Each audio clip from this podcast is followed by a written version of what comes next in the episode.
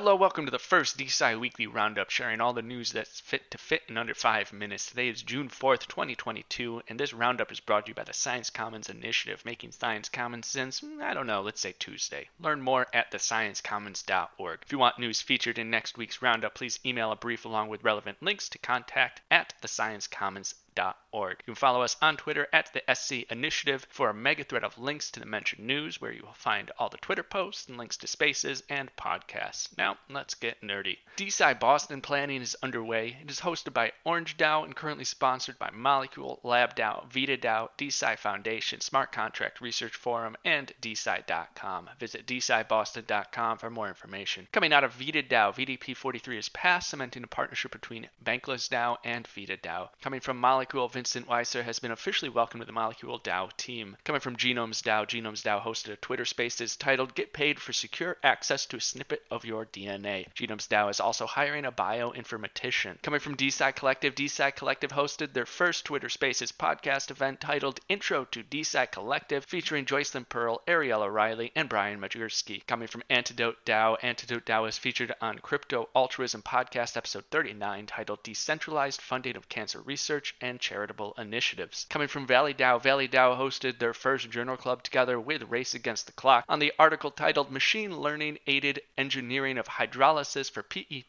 Depolymerization," and it featured co-author Daniel J. Diaz. Coming from DeSci Community Fund, the DeSci Community Fund hosted a Spaces event titled "Patient Data Sovereignty and Therapeutic Developments in Web3" with guests Alfred Kim, EncryptGen, and others. Coming from DeSci Labs, DeSci Labs has launched its product community, hosted its first community call, and is looking for beta testers for its Nodes product. Coming from Crowdfunded Cure, Crowdfunded Cure joined Crypto Altruism Podcast episode 53 for a discussion on DeSci and IP NFTs. Crowdfunded Cure has also launched an IP NFT Pay for Success pilot to raise an open source longevity prize. Coming from Gridcoin, Gridcoin hosted a chess tournament. Congrats to the winners, Chess Nerd File and MicroPuro. Coming from Ultra Rare Bio, Ultra Rare Bio chatted with Alison Dudeman of Foresight Institute and Ayla Medej of 50 years about the role nonprofits and VCs are taking in DeSci. Coming from WeaveChain, WeaveChain published a summary of the 203-page paper commissioned by the NHS this past April that outlined the most pivotal aspects of how the future of healthcare data should be managed. They focused on trusted research environments and reproducible analytical pipelines. That's it for this week. Again, if you want news featured in next week's roundup, please email a brief along with any relevant links to contact at thesciencecommons.org. Otherwise, check out the DSC Initiative on Twitter for links to any Twitter posts, spaces, podcasts, or blogs mentioned in this episode. That said, I will be signing off. See you next week, and apologies to any names I almost definitely butchered.